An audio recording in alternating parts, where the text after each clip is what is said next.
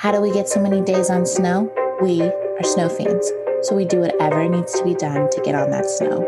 We've done and continue to do some pretty gnarlicious things for our fix. We bring to you Working for That Snow. Does this mean we finally know how to Zoom? I wish I drank tequila. I'm gonna dip and go ski. If my sister says we're going to Mammoth, I'm gonna go to Mammoth. Yeah, so we're going to call this episode P-Bags, right? Yeah, I love that. Okay, starting now. What's good? This podcast is brought to you by the Elevated Locals Media Company lifestyle brand. At Elevated Locals, you can find Snow Stories, which are snow adventures featuring snow locals and snow destinations. You can find collections of art and their creators discovered along our travels and product collabs we make with these artists. And when the world is ready to high five again, you will find us throwing events like fundraisers, shred days, and art shows. So have you meet everybody. This is Pizza. Dun, dun, dun, dun. That's Yuri. Hi, nice hair. Hi, guys. Where did you donate your hair to? It's a small group, actually out of New York City, called Hair We Share. This is the 6th time that I've donated. And I wanted to, a couple years ago, I wanted to change it up from Locks of Love, nothing against them. But this group donates to lots of different cases, like burn victims, alopecia cases. So other than just cancer survivors. So, do you send the hair? Like, I'm so curious about that. Or do you physically bring the hair to a location and say, "Hey, you here's mail my it." Hair? So you have to follow some pretty specific instructions about like how you can't braid it. You can't like put a bunch of hair ties in it. So yeah, and then you mail your hair away. It's a kind of a weird thing to mail. Do they make you test it like for anything or? No. So the only parameters is that it can't be dyed. So I've never dyed my hair in my life until today because I decided that this was my last donation. So I put a little blonde in my hair in various places. Yeah. And underneath too? Yeah. Yeah. So punk. And they were being so nice. And then all of a sudden I was like, oh my God, you went a half hour past when I had to leave. Fuck. So I'm so sorry, you guys. Yes, no worries. No worries. Cool. So let's just get into it. Cool beans. How do I say your last name properly? Hovey. Lovey-dovey Hovey. Lovey-dovey Hovey. Okay.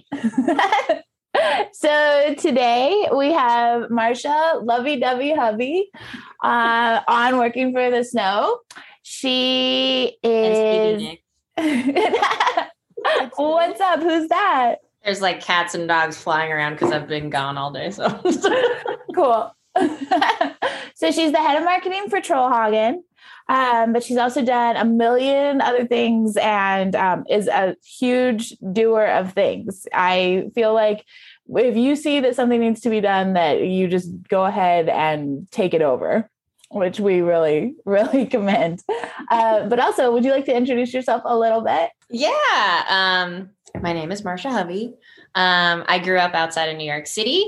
Went to college in Colorado, lived on Mount Hood for many years, traveled in and out of America quite a bit. And yeah, have, like you said, I've, I guess, racked up a good amount of random stuff in the last few years as a 33-year-old kid. So yeah. Woohoo! When we were listening, when I was listening to the pre-pod and like hearing all the things you had done, I was like, she sounds young, but all that she's done makes her sound old. But like, I don't think she's old. Like, I had no gauge, and 33 like is so young for like everything you've done. I'm like, so oh, thank you. Mm-hmm. Yeah, it's pretty wild. And where are you right now? I just drove like a crazy person back from Minneapolis. I live in Osceola, Wisconsin, which is right on the border of Minnesota and Wisconsin. So we are about 6 minutes from Trollhagen right here in Osceola. Ooh. Short commute. Have you ever had to not like, have you ever not been able to drive to Trollhagen because of the snow? And what did you do? Yeah, there was a pretty amazing local viral video last year where we got freezing rain and then it was like negative 10 because that's how the Midwest do. And the plow truck lost control and just hit like 7 cars on the main street. And that day, nobody drove anywhere. It was there was viral videos all over the place of people ice skating down highways and stuff. So that was the one day I could not make it to Troll. Scary. How would you define Midwest snow? Midwest. I ain't from here. And it is a very special place out here. Midwest snow is pretty much 98% man-made. And they thrive off of rope tows and urban settings and making the best of what you got. It is a breeding ground of robotic, amazing, superhuman snowboarders and skiers. Awesome. Yeah.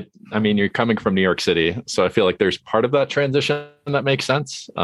Like, actually, I'm kind of curious, like, what is the overall feel of the Midwest for you? Like, especially coming from New York City. Yeah. I thought that New Yorkers had an intense pride in where they're from, but they got nothing on people from Minnesota and Wisconsin. I swear to God, it is like, maybe we'll go live somewhere else for like a year, but like, no, we will die in Minnesota and Wisconsin. Like, we are Midwest for life. And I think that's why it's such an endearing place. Like, you have all these amazing snowboarders that, you know, you would think would maybe move elsewhere, maybe move to Salt Lake or Portland or Seattle. And they're like, no, like, there's nothing like the rope tow scene here. And it is very special. However, sometimes as an East Coaster, I do run into some communication and emotional differences of the East Coast versus the Midwest, to put it nicely. You know, we're a little more boisterous and competing to talk and shoddying the last slice of pizza. And in the Midwest, very, very different for sure. Now, like, I spent some time in the Midwest, Kansas, though, not quite over where you are, but like, is barbecue sauce a thing over there? Like, what is trendy in terms of food difference over there? I learned that there was different barbecue sauces within Kansas that I had to educate myself on. Oh, no. Barbecue sauce is probably too spicy for people from Minnesota and Wisconsin. Ranch is like water. Ranch is like put on everything. Sounds like a t-shirt. Yeah. Yeah. Spicy foods are not common. You have an area that was infiltrated by Norwegian, Swedish settlers in like the 1800s, very bland in terms of spice. So a lot of people here, like, when they have spicy foods, are like thrown off because it's not of their historical context.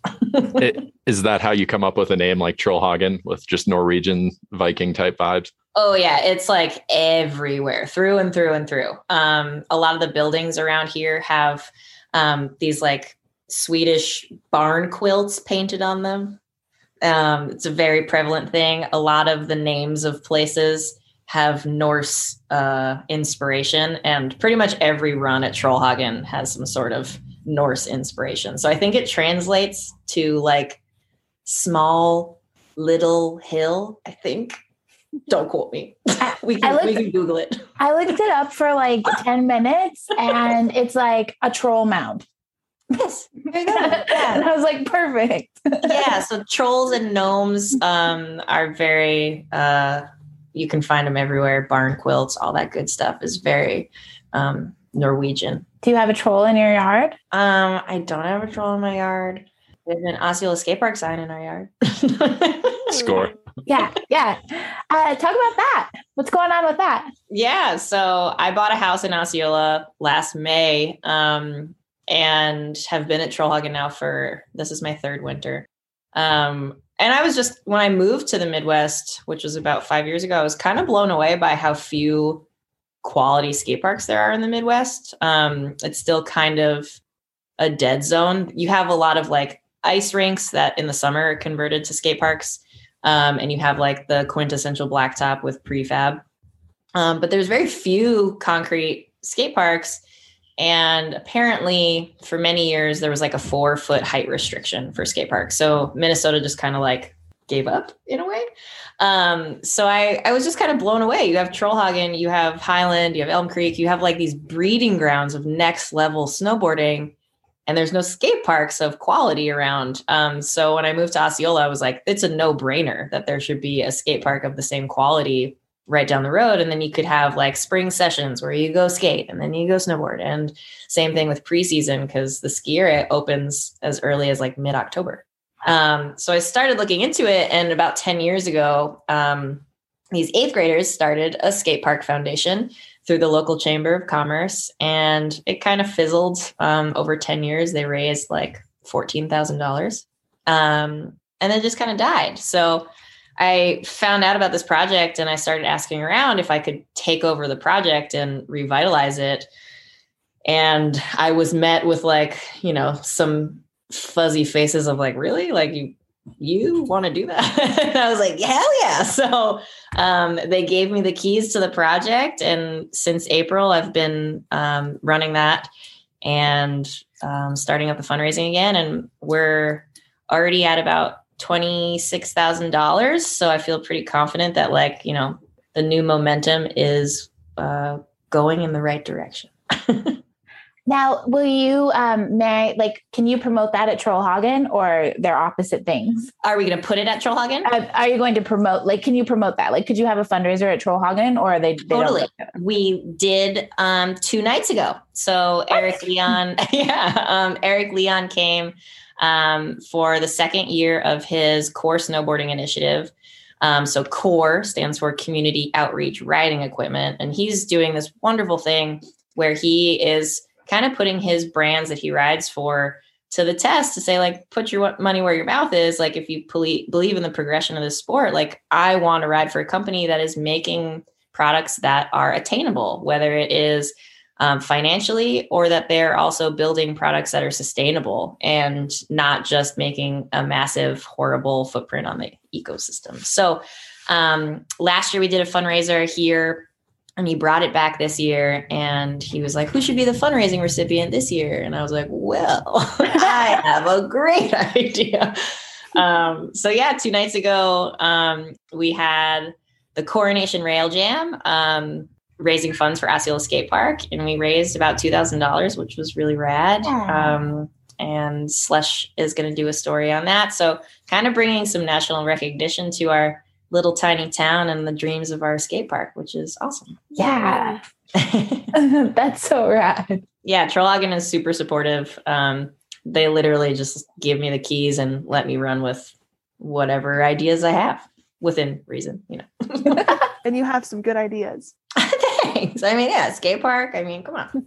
So along the lines of like throwing to parties or events, you just finished Take the Rake, which is how we found you, because we were just like, the idea is so amazing, and all women's built and run terrain park, but for everyone, not just for women. So you came up with the idea at Its Tits at Hood. Yeah. So I was invited to speak on a panel. Mary Walsh is a great friend, and she and Barrett Christie had wanted to do some sort of roundtable discussion at Its Tits for a couple years and then grow it elsewhere. So the pitch sessions happened, and I was one of the people on stage, kind of representing resort marketing and how, as an up-and-coming snowboarder, someone who's trying to maybe get into the pro snowboarding realm, like, how can I be a resource, and how can you contact resorts and the marketing side of things? So I was up there answering questions and adding to the conversation. And I kind of wanted to steer the conversation in another direction and said, you know, if you do not become a pro snowboarder, or if you decide that maybe that's not the route for you, we still need you in this industry. In 2019, only 14% of managerial roles at ski areas were held by women. So that statistic has just kind of been resonating with me for the last few years, and kind of trying to rack my brain as to like how we can do more events at ski areas that involve women outside of like the normal contest and camp and like ride day. So I started that conversation and Jess Goucher raised her hand and she was like, yeah, speaking of, like, I really want to know what it's going to take to get more women in terrain parks. She's like, you know, I'm just usually the only woman or the token female, and just, you know, what it's going to take to move that forward. And I got home in May and just kind of like thought about that conversation more. And it just kind of hit me that, holy shit, there's never been an entirely female built terrain park from what I could find. Like, there's definitely crews around the country and around the world. But from what I could find, I didn't think there's ever been a female built designed park, including cat drivers and everything and fabrication. So this summer I just started noodling on the idea and figuring out how the hell I would make it happen. And I brought it to Troll and he was like, oh, sure. Like, if you can figure out how to make it happen, of course we'll support it. And I contacted Laura Rogowski, Jess Goucher, and then Chloe Betel. Kind of heard about it through the grapevine and got in the mix. And I kind of relied on those three to help me craft the group of women. And it was really important to me that there was a mix. I didn't want just like the veterans that have been doing it for 10 years. I wanted there to be some fresh faces in there that were really excited about their place in the industry. And from there, we got some really great sponsors on board. And it became a reality about a month ago. And I think it's safe to say that it created some waves for sure. And a lot of people started talking about why this has never happened, which is the whole point of the event. Yeah. And so everyone came out a week before or like 4 days before and started the build. Yeah. So Trollhagen is very small. So the reason I thought it could be done at Trollhagen is because we don't have like gondolas and Peak 7 and like meet at this lodge. And like, you know, it's like, it's all right there. You're standing at the bottom and you see the top of the hill, and the feasibility of the project just seems extremely possible. So the women arrived on Monday. Tuesday was ride and design day. That night they worked to prep some features. Wednesday was build day. And then Thursday was kind of touch up day. And Valhalla, which is our main terrain park, is usually reset every 3 weeks. So the idea was just to have it be a normal set that would last for 3 weeks, and people could come and go as they please and ride this park. And oh, by the way, it was entirely built by women. Oh, awesome. Cool. So like logistic wise, you know that like a bunch of more like corporate resorts, they have been cutting down on parks because of insurance. So did you have that raised, or was that a concern of the Troll? Did you have to address that? We, how do I say this? We do a lot of things as a mom and pop ski area that we know cannot be done at larger resorts. So all of the women were gifted a stipend. They were gifted a season pass, housing and transportation. Yeah. So it was really important to me that all the women involved were compensated for their time. The liability was brought up with them driving our machinery and using the tools in our shop. And our owner asked me, he was like, so do they all know what they're doing? And I said, yeah. And he said, okay. And so we definitely have some freedoms that I know do not exist other places, which is why Trollhagen has a name for itself as being creative and, you know, kind of pushing the boundaries, because we have the flexibility and an owner that believes in us to make things happen as safely as we know how, while kind of still pushing the envelope a little bit. Yay. Yeah, we're super lucky.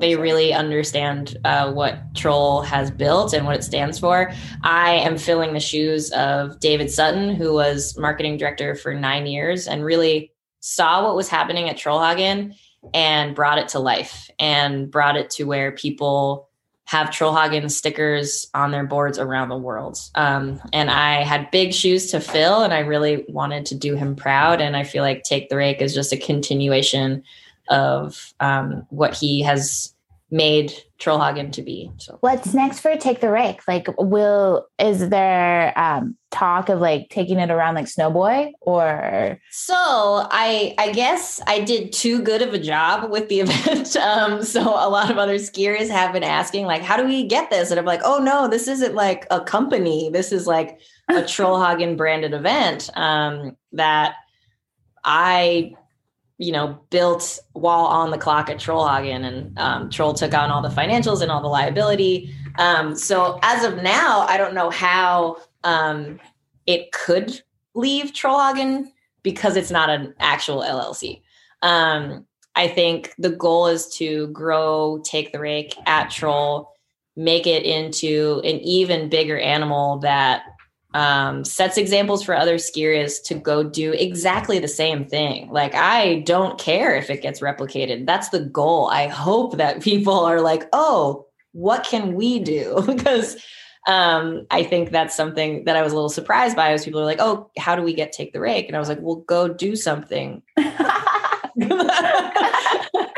kind of the idea, is like, ask yourself what you're doing at your ski area to push the needle. Like, why don't you have more women on your park crew? Are you recruiting? Look at your department. Is it entirely men? Why? Is it not welcoming? Are you not providing tools and outerwear for women? I know a lot of the girls on the Take the Rake crew were like, yeah, I've gotten stuff from my park crew, and it was a large or an extra large men's jacket, and I got size 10 men's boots because that's all that's ever been available. So it's really flattering that people want Take the Rake to travel. I don't think that was the initial intention, but who knows? Maybe 5 years down the line, it gets bigger and Take the Rake becomes, you know, a movement. What I hope is to see events like Take the Rake all over the place, and not even an event. Maybe it just becomes more commonplace to have women on your crew and women in the room when you're designing a park. And, oh, this chick is in our park every day. Maybe we should ask her if she's ever been interested in getting in a cat or picking up a rake, and kind of just starting those conversations. Yeah. Yeah. I mean, Chloe, I think she said she's one woman in a department of 48 people. So 47 men, one woman, when she was at Sierra Tau, which is not uncommon, you know, like that. Right. We're still battling those ideas that women don't want to do those jobs because they're labor intensive and they require physicality, which is an antiquated idea of what women are capable of. So hopefully those types of ideas start to fade away. Yeah, I agree.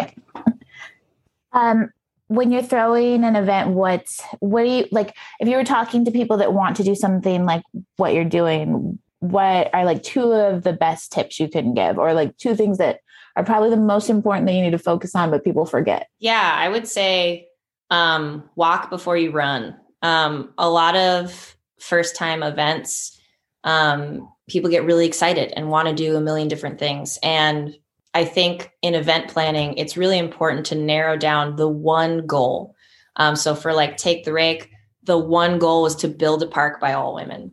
Could we have clinics? Could we have guest speakers? Could we have seminars? For sure. Maybe year 3 or year 4. So I would say that's something really important to think about. Like, there's no need to add a million things to your plate right out of the gate. It's more important to like dial in what you're doing and dial in the goal so that you can pitch that story to people. If you can't explain the event in a sentence, then you got to go back to the drawing board and figure out what it is that you are trying to create, and what people are going to experience from that event. I've been in event planning since college.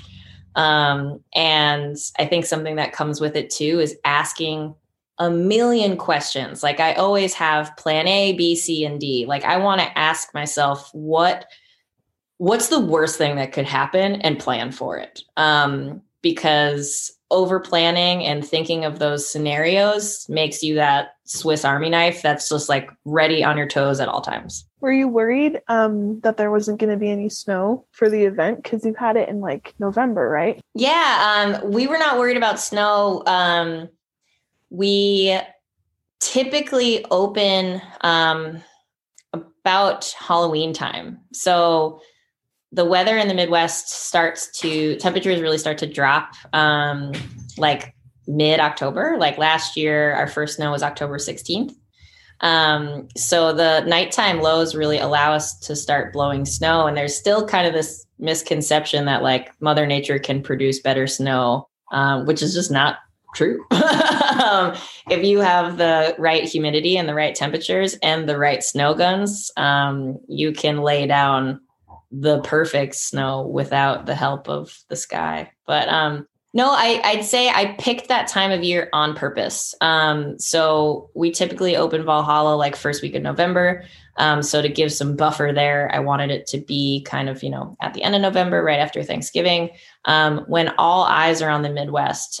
Typically a lot of other ski areas are not open at that time. So you have pro snowboarders flying in from all over the place to kind of like get their sea legs back before they go hit the streets. So I kind of explain it as like CrossFit for snowboarding. Like everyone's like, all right, we're going to go do like 4 days on the ropes in the Midwest before we go on this film trip. Or it's like, all right, before we go to Dirksen Derby, we're going to go get like, you know, 2 hours on the rope to like get dialed in. So with everyone already looking at the Midwest, I really thought it would be a great time for Take the Rig to just draw attention to like, hey, everyone who loves these terrain parks, guess what? Ladies built this one. I love the visual of CrossFit being a rope toe, or you should probably just name a rope toe CrossFit at some point. Like that's kind of brilliant. It's like, I just can't get the visual out of my head. I guess for those who haven't seen it, like what is your favorite feature that was at that setup?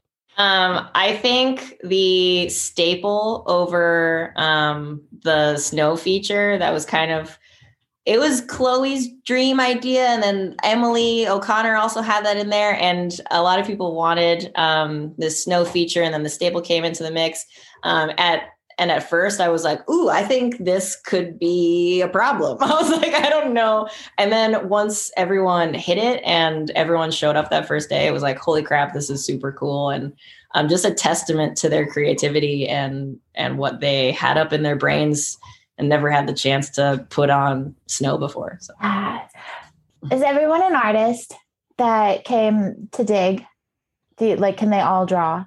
I would say some of them would not consider themselves artists, but they for sure, every single one of them is an artist, whether it's pen to paper or snow sculpture. They for sure are all artists. A rake is just a larger pen if you really look at it that way. Yeah, totally. I think something that we always love to throw on our social media channels too is when people like geek out and like will make grids in the snow when they're raking one night, or like do basically like a Zen garden in the snow, and we'll snap a photo. And I swear it's like some of the most liked posts of our entire history on Trollhagen's Instagram is those photos. I love that. So I'm fascinated by like, we've already discussed East Coast, Colorado, Midwest. What is probably your favorite thing about the flexibility? Or better yet, like what was the aha moment that made you realize that there was flexibility when you came to Trollhagen? I guess just the size. Like when people look at the Troll Instagram and watch all these videos who've never physically been to Troll, me included, like when you show up there, you're like, oh man, this place is like, that's it. There's 280 feet of vertical. Like we have 82 acres.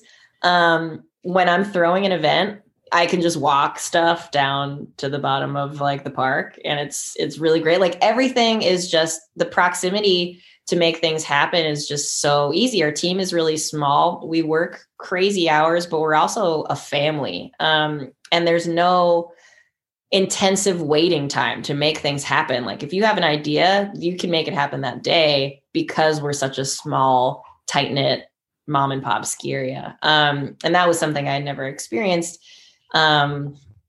since growing up. I was basically raised at Thunder Ridge ski area. I was a lifty there all through high school. My dad was a ski patroller and ran the snowboard instruction department there. And it was like the same kind of feeling. So for me at Troll, it's kind of like going home. But my time out in Colorado, when I was in college there, like, you know, thinking about how to run an event, when the lodge is like literally a mile from that terrain park. And then I'm like, I don't even know how you do that.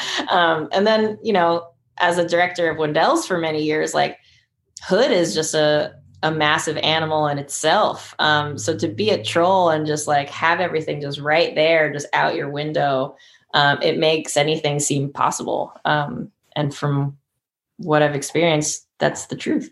Yeah. Awesome. That's awesome. I can totally see how it lines up coming from someone who just got lost going to the wrong peak the other day. It makes all the sense in the world of being able to run an event where everyone can meet at the bottom. It doesn't make you lost at Lions Head or Golden Peak at all. I literally was just a victim of buses. What does their summer operation look like? I'm just randomly wondering for Trollhagen. Yeah. So we have a small summer operation. Financially, we fully rely on winter. Summertime, we do some private events. We have weddings. We have a zipline course and a challenge course. So we kind of tell people to visualize. It's like the Ewok village meets American Ninja Warrior in the sky. So it's like a pretty lengthy course where you're like, you have some zip lines and then you also have like tires and you're jumping on things and you're kind of suspended the entirety of the time. So it's about 7 years old, whereas the ski area is now 72 years old. So that's amazing. Yeah, so a pretty new addition to the history of Trollhagen for sure. Have you ever seen a person dress up as a troll marry another person dressed up as a troll? Not yet, but okay. I mean, I don't think that's out of the question at all. Now, are you working events year round there? What does your Midwest experience currently look like? Yeah, I am a year round salaried employee at Trollhagen. So I take care of everything. I do all graphic design, all communication, email, website, all signage, all events, social media, pretty much everything. So summer for us is definitely a little mellower. Like in the winter, I work 7 days a week. And that's just kind of how life is. In the summertime, we're a little more like, all right, it's Monday through Friday, but it's definitely not as real time as the winter. Like so much is happening real time as far as events and pros visiting and things like that. Our social media is way less intensive for me in the summer. What are your favorite apps to use for your job? Like, are you a Photoshop person? Are you a Final Cut person? Yeah, I am extremely utilitarian with videos. I also film a lot of the videos. So I use iMovie for our little production videos. And then I also have a marketing budget where I'll pay some people to do like the terrain park focus videos. But the cool thing about the Trollhagen brand is that we are like this kitschy, like dad cam kind of place. Like everyone loves us because we're so weird and down to earth. So like, I don't need to do anything. I'm not doing like flyover drone, like slow motion sequences because it doesn't fit our brand. So iMovie is what I use for editing. And then I have literally Illustrator and Photoshop and InDesign open all day, every day. iMovie is very underrated, like extremely underrated. It's like so great. I think as long as the end consumer is enjoying the experience, and dad cam is very much trending in snowboarding. Like it doesn't matter. It's like the camera you have now. Yes. I say whatever camera you have is the best camera available. It's just, I shoot almost everything for social media on my phone. In my personal life, I have a pretty extensive collection of old plastic cameras. And I'll shoot 35 millimeter and then I'll like have film stacked from like a year and a half ago and I'll send it out and I'll be like, oh, I forgot about that.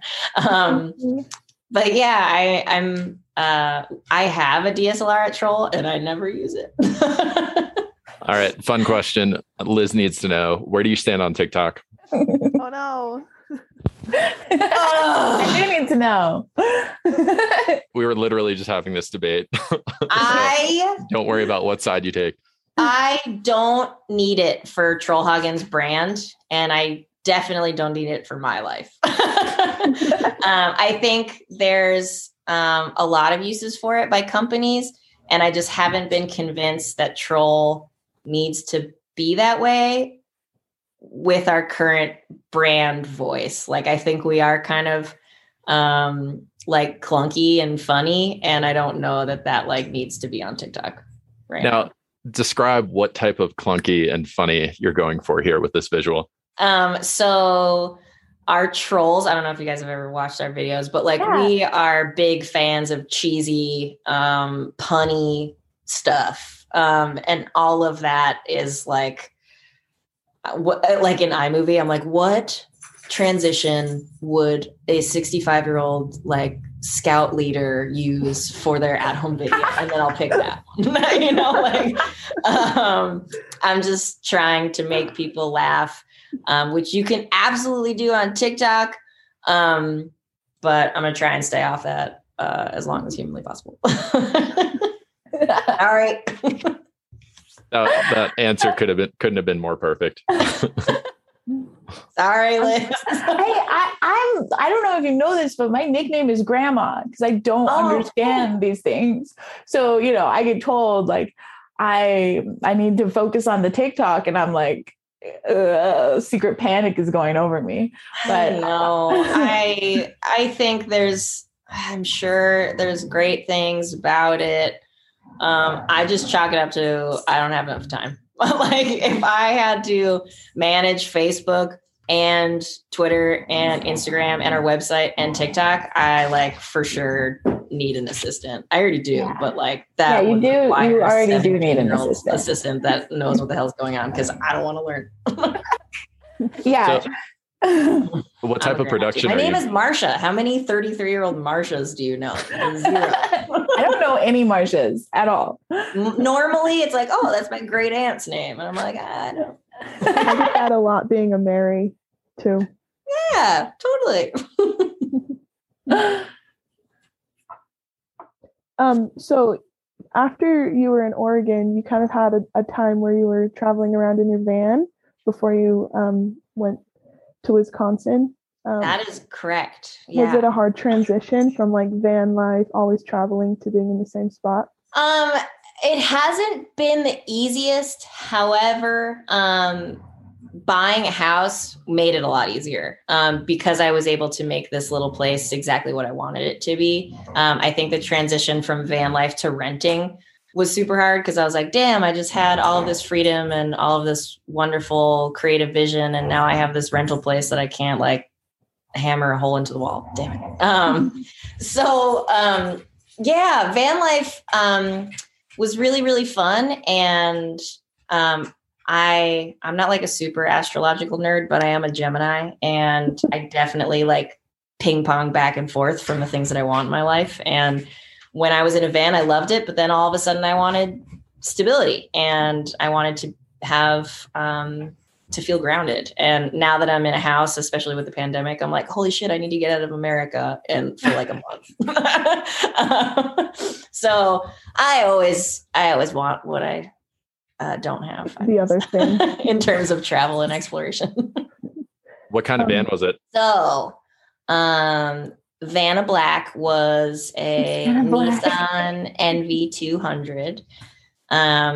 I bought her brand new with 26 miles on it. I was, I guess, a bit ahead of the social media craze of van life, which is why I was able to sell my van for so much money. But I bought it in 2014, I think. In 2014, I bought a brand new 2015 Nissan. And I did like the most responsible van lifer thing. I was like, well, I'm going to buy a brand new van instead of breaking down on the highway. So it came with 100,000 mile bumper to bumper warranty, which I felt like really confident about having that security in case anything happened.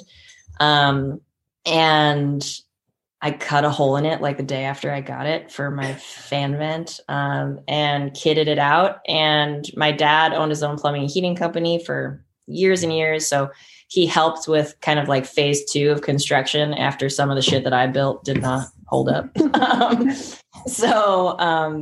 it was, I bought it as my frustration response to rising housing costs in Portland, Oregon. So I was in Oregon for a long time, and right around that time I started looking at housing prices, and I couldn't even afford it then. And I was like, you know what? I'm at the point in my life where I want to own something.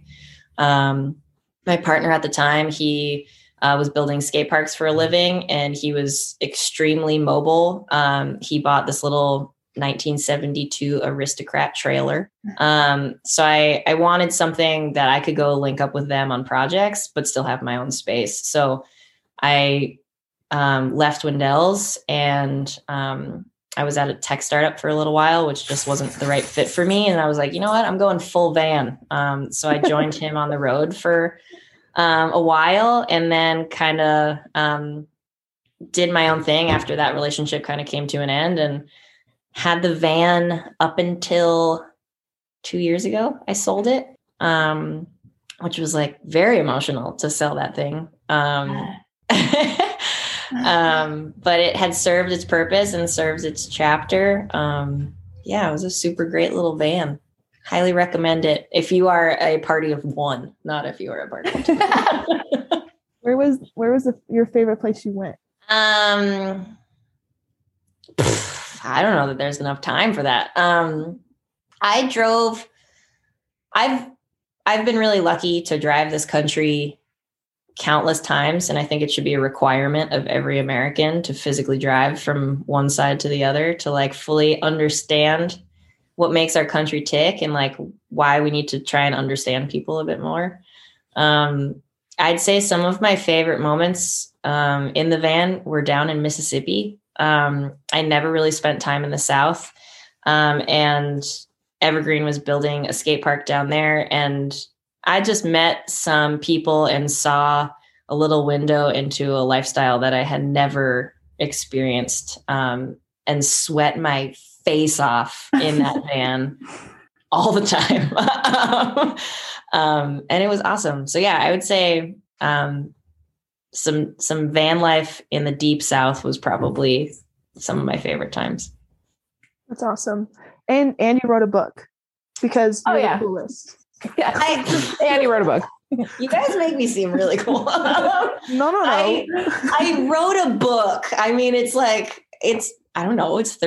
something pages. I wrote a lot of essays during that time of my life. Writing was definitely a form of therapy for me. It was helping me cope with situations. It was helping me make sense of a lot of situations. And to kind of put some finality to that part of my life, I was like, I'm going to put all of this down into a book so that I can look back on it and also move forward.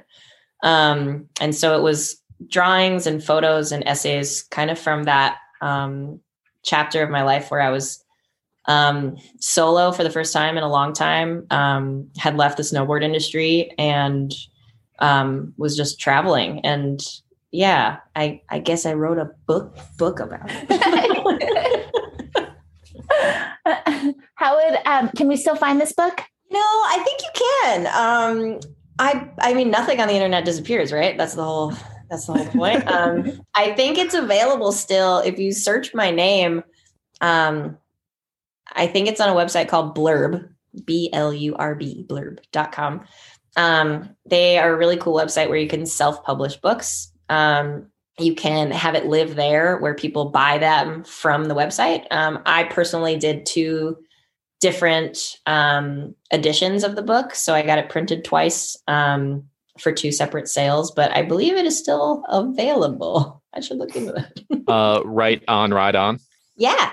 It's currently $21.28 on blurb.com. Yeah, I don't know where that money goes because it's definitely, I haven't seen any of it, but sure, there you go. You can buy it.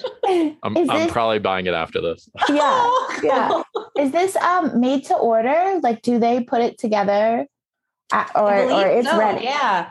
I ordered, I want to say, I think there's 50 books in the world from the two editions that I made. And I think they are cheaper when you purchase them yourself. And then I think like this instance, if it's a one-off purchase, I think they are covering their costs as well. And, but yeah, I think it like actually has a barcode as like which means maybe it's in the Library of Congress. Is that a thing? Yeah. Also, you can make your book an NFT. No, Liz, this is too much. We just did TikTok. Like, this is way too much. I was just going to say, I have not even talked about grandma. I'm like, this is like, I've had conversations about Bitcoin. I still don't get it. And I'm like, so you're mining for, so yeah, I just. You've come to the right place. You're among friends. Yuri is our creative director, but he's also like, he tells us about anything that we need. Like, you need to learn about things like this. But thank goodness he does, because like then I'll do something like I had to work a whole NFT event, like a whole giant party. And like, if he hadn't have schooled me on what they were, I would have like been talking to the most famous NFTers in the world. Like, what's your name? Oh, that would have been so cool though. Knock him down a peg. Yeah. I still did it wrong. Don't worry. Perfect. Yeah, I think for Take the Rake, the second year it runs, we can have discussions about NFTs, but I think TikTok's like more than enough. And plus, like, I'm way too enamored by like the keywords chosen for this book as I look at it right now. Like, what did I choose? This is like 5 years ago. So you have van life and then van life, but one is two words, the other is one word, which is amazing to me. Like, I love the search optimization. Wanderlust and then camp vibes. You did the same thing, followed by India, Morocco, America, road trip, skateboarding, and adventure mobile. Yeah, pretty much. That pretty solid. Describes my life. Yeah.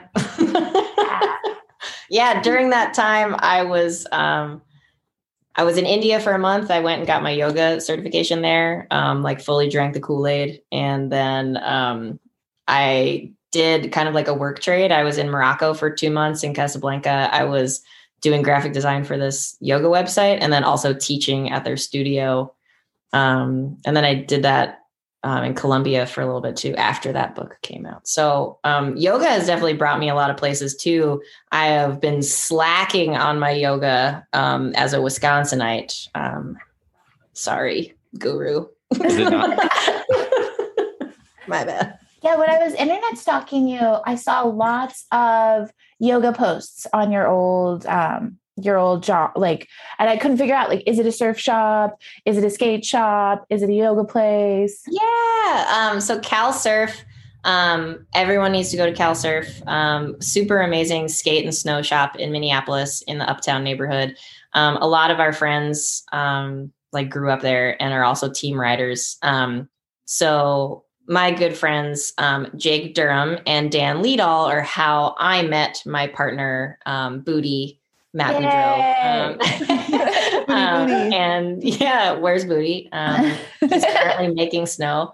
We are on flip-flop schedules. Oh. We have 24-hour coverage of Trollhagen, by the way. But never not trolling.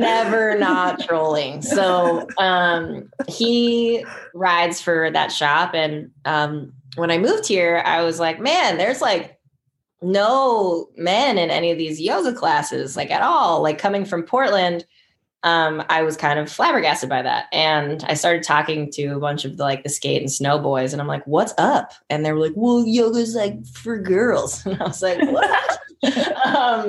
And I realized that this like Lululemon core power view of yoga kind of like existed in the Midwest, especially among that community. So I was like, all right, what if I taught a yoga class that was like geared towards men and put it at a safe space like Cal? So Cal Surf always hosts like all the video premieres and lots of different parties. And they have this great upstairs space. And I asked Scott, the owner of Cal Surf, I was like, what do you think? And he was like, holy shit, yes. So we made it donation-based yoga. And it was so awesome. I played like Wu-Tang, and like metal music.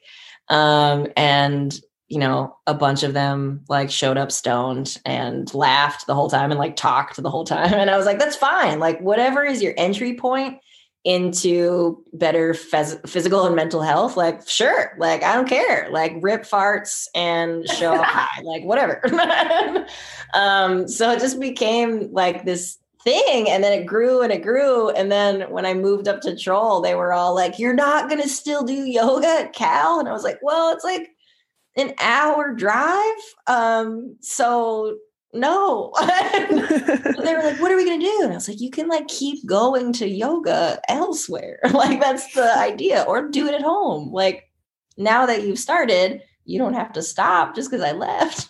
So yoga at Cal was hysterical, full of laughter, and made some wonderful young adult men aware of their bodies in a way that they've never been before. Which is yeah. So great. Yeah. Bless their hearts. I love that you were able to fuse it together. And the young men aware from their bodies comment, I'm just going to behave on, but like, I'm curious. So like you go into van life, and then you eventually end up back in snowboarding. Like what part of it did you miss the most? Like what made you go, okay, Norwegian Trollhagen is life. I need to get back to this. You know, after Windells, I kind of ran away screaming from snowboarding. I had had kind of a tough exit. There's a reason that there's a revolving door on the snowboard camps, is because they just like suck every morsel of energy and out of you. And you know, you don't get paid. So like the passion only lasts so long. And I went, and I was like, you know, I can just go do any job.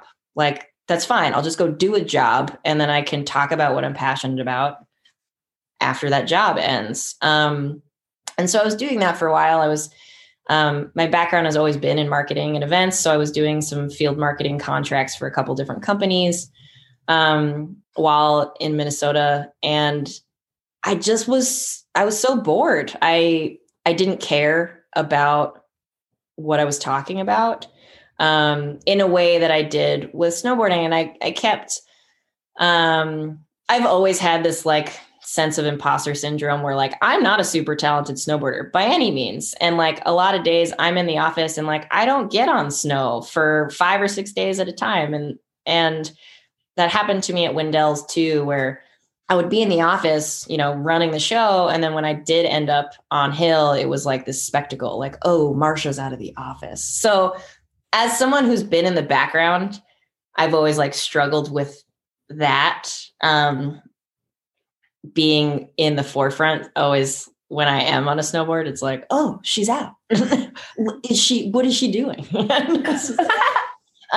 So getting back into snowboarding, I was like a little hesitant about it. And then like you guys have stalked me, I like started giving myself a little more credit for what I've done. And I'm like, why am I denying being involved in this industry? Like I've put in so many years, like I love it. I know what I'm talking about. Like stop fighting it. Like let's keep doing this. And so, David stepped down, and it was the perfect timing. It was just one of those like aha moments, and right place, right time. And everything about it just felt right. And I was like the unicorn in the area that had like all these skills that were needed for this job. And it made sense. And I'm happy to be back. I took like a little bit of a hiatus. I kind of fell in love with skateboarding a lot more than snowboarding. And I worked for Skate Like a Girl for a little while. And vowed to like never touch a snowboard again. And yeah. Didn't last long. Bindings are like training wheels anyways. So like, yeah, skateboarding's like 1,000 times more hard. So it is. And I think that was something too, was like, I've been on a snowboard since I was 11, and I started skateboarding when I was like 24. So every tiny new thing was like this massive victory, which I had kind of lost in snowboarding. So, just putting effort into some new activity that was still closely related was just really fun. And I still love skateboarding. We built a mini ramp in our backyard. And it's super awesome to be a big kid and spend money on whatever you want to spend money on. Yeah, exactly. How big is the mini ramp? It is 16 feet wide. It is 4 feet tall for 8 feet of width. And then there's a 4-foot escalation that rises up to 5 feet tall. So you have 4 feet and then a little 4-foot section of 5 feet. So it's the escalator ramp. And once we get more money, we kind of want to keep and then bowl it out. Rad. Do you have a friend making this? Yeah. So we are very fortunate. Our friend Jay, who has worked with Thrasher on lots of different events, he built the Hiawatha, which is a super cool indoor bowl plus. It's a like members only bowl. There's probably like 3 different wooden bowls in Minneapolis that are the same kind of style, like key card only, like no shoebies allowed. They're super rad. You have the Hiawatha, the burrito bowl and the blood bowl. And like when you find an inn, it's like pretty sick to find someone who has like, who's a key holder. So we got to know Jay pretty well. And I was like, hey, like, I know you're not really building mini ramps that much anymore, but like, this is the spot. Like, Booty's super down to help. Like, I'm down to help. Like, I'll get everything you need. And he was like, all right, fine. So very thankful to him. And he helped us majorly with that build, because if we had built it, it would have taken us fucking 3 months. And with him, it was a week, you know, and we were able to enjoy it all summer, which was awesome. Sweet. You're the coolest. Yeah, exactly. Oh yeah. This, you know, famous guy. He just built our, yeah. Do you have a booty playlist, like of all songs that are booty? Dude, he has a lot. He has so many, theme songs. It's amazing. The best one is Miss New Booty. When we started dating, literally was singing that in my head. What about fruit? It's really great. He has a lot of theme songs. Most of them have nothing to do with booties. They're like Jimmy Buffett and John Prine. He's an old soul. We're both old souls that found each other, which is great. Up until a couple days ago, he is held strong on a flip phone. And finally, he has joined the 21st century and got to pay. I heard a rumor you have to pay more to have a flip phone. Is that true? It is true. So we went to the Apple Store and they were like, we can't activate your phone. And he was like fuming, because he's like, you know, been working like 80-hour work weeks, snowmaking. And we're like, I was like, I'll bring you to the Apple Store. It's going to be fine. And they're like, yeah, like we can't activate it. There's something wrong. So finally he called Verizon and they were like, oh yeah, your plan like doesn't make sense with this phone. And they were like, yeah, you're paying more to keep 3G basically. Oh my goodness. That's hilarious. Now he is an iPhone user and the world is shook. And they're like, this is it. This is the sign of the apocalypse. Oh man, you're going to have such good snowmaking videos. I know. Just being able to send him a GIF. Like he couldn't get emojis. Like, and like it's so fascinating. Like, yeah, that's awesome. Okay. So we kind of have to wrap up. You guys have any extra questions? Always do ask. Pocket snacks. What's your go-to? What are you munching on the chairlift? On the chairlift. I don't have snacks because the chairlift is so close. I just go inside the cheat curds at Trollhagen. There. You're lifting. You're like doing ab work. Get cheese curds and then run back. It's like, man, cheese curds. You gotta come to the Midwest. It's proximity is amazing. Everything is so much easier. Has your consumption of cheese increased since you've moved to the Midwest? Yeah. I went vegan for a year, which was like a joke. Yeah. Cheese and fireworks. Wisconsin loves both of those things very much. So yeah. And ranch. Cheese, fireworks, and ranch. So funny. Thank you. Thank you so much. Thank you guys. Thank you. I want to come visit that part of the Midwest now. Me too. I really like how you said, you know, you just need to think about things outside of the box and figure out like what you can do and do this on your own. That's like a really like all aspects of life, you know, if we want this world to change, we can't just continue to do the same things and think it's going to change. Yeah. And if we're inspired by someone else, I mean, imitation is the sincerest form of flattery. And yeah, it should not be a one and done idea to have women doing cool things. Hopefully that is replicated many times over. I love it. I did want to let you give a shout out to the people that made you love snow, and the coolest hipsters of all time, or I don't know if I can call them hipsters. Yeah, I mean, obvious thanks to my parents for putting me on skis at the age of 6, and my sister for keeping that inspiration going.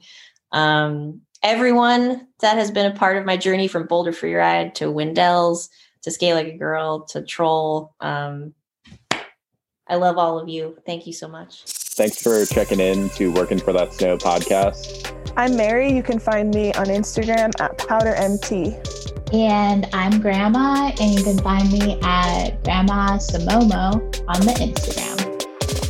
And I'm Yuri. You can find me on the internet with the handle at Stoked on Ice. You can find Working for That Snow on the Instagram under Working for That Snow. No G. The Working for That Snow podcast is available on all streaming platforms. Please subscribe, rate, and share with the whole universe.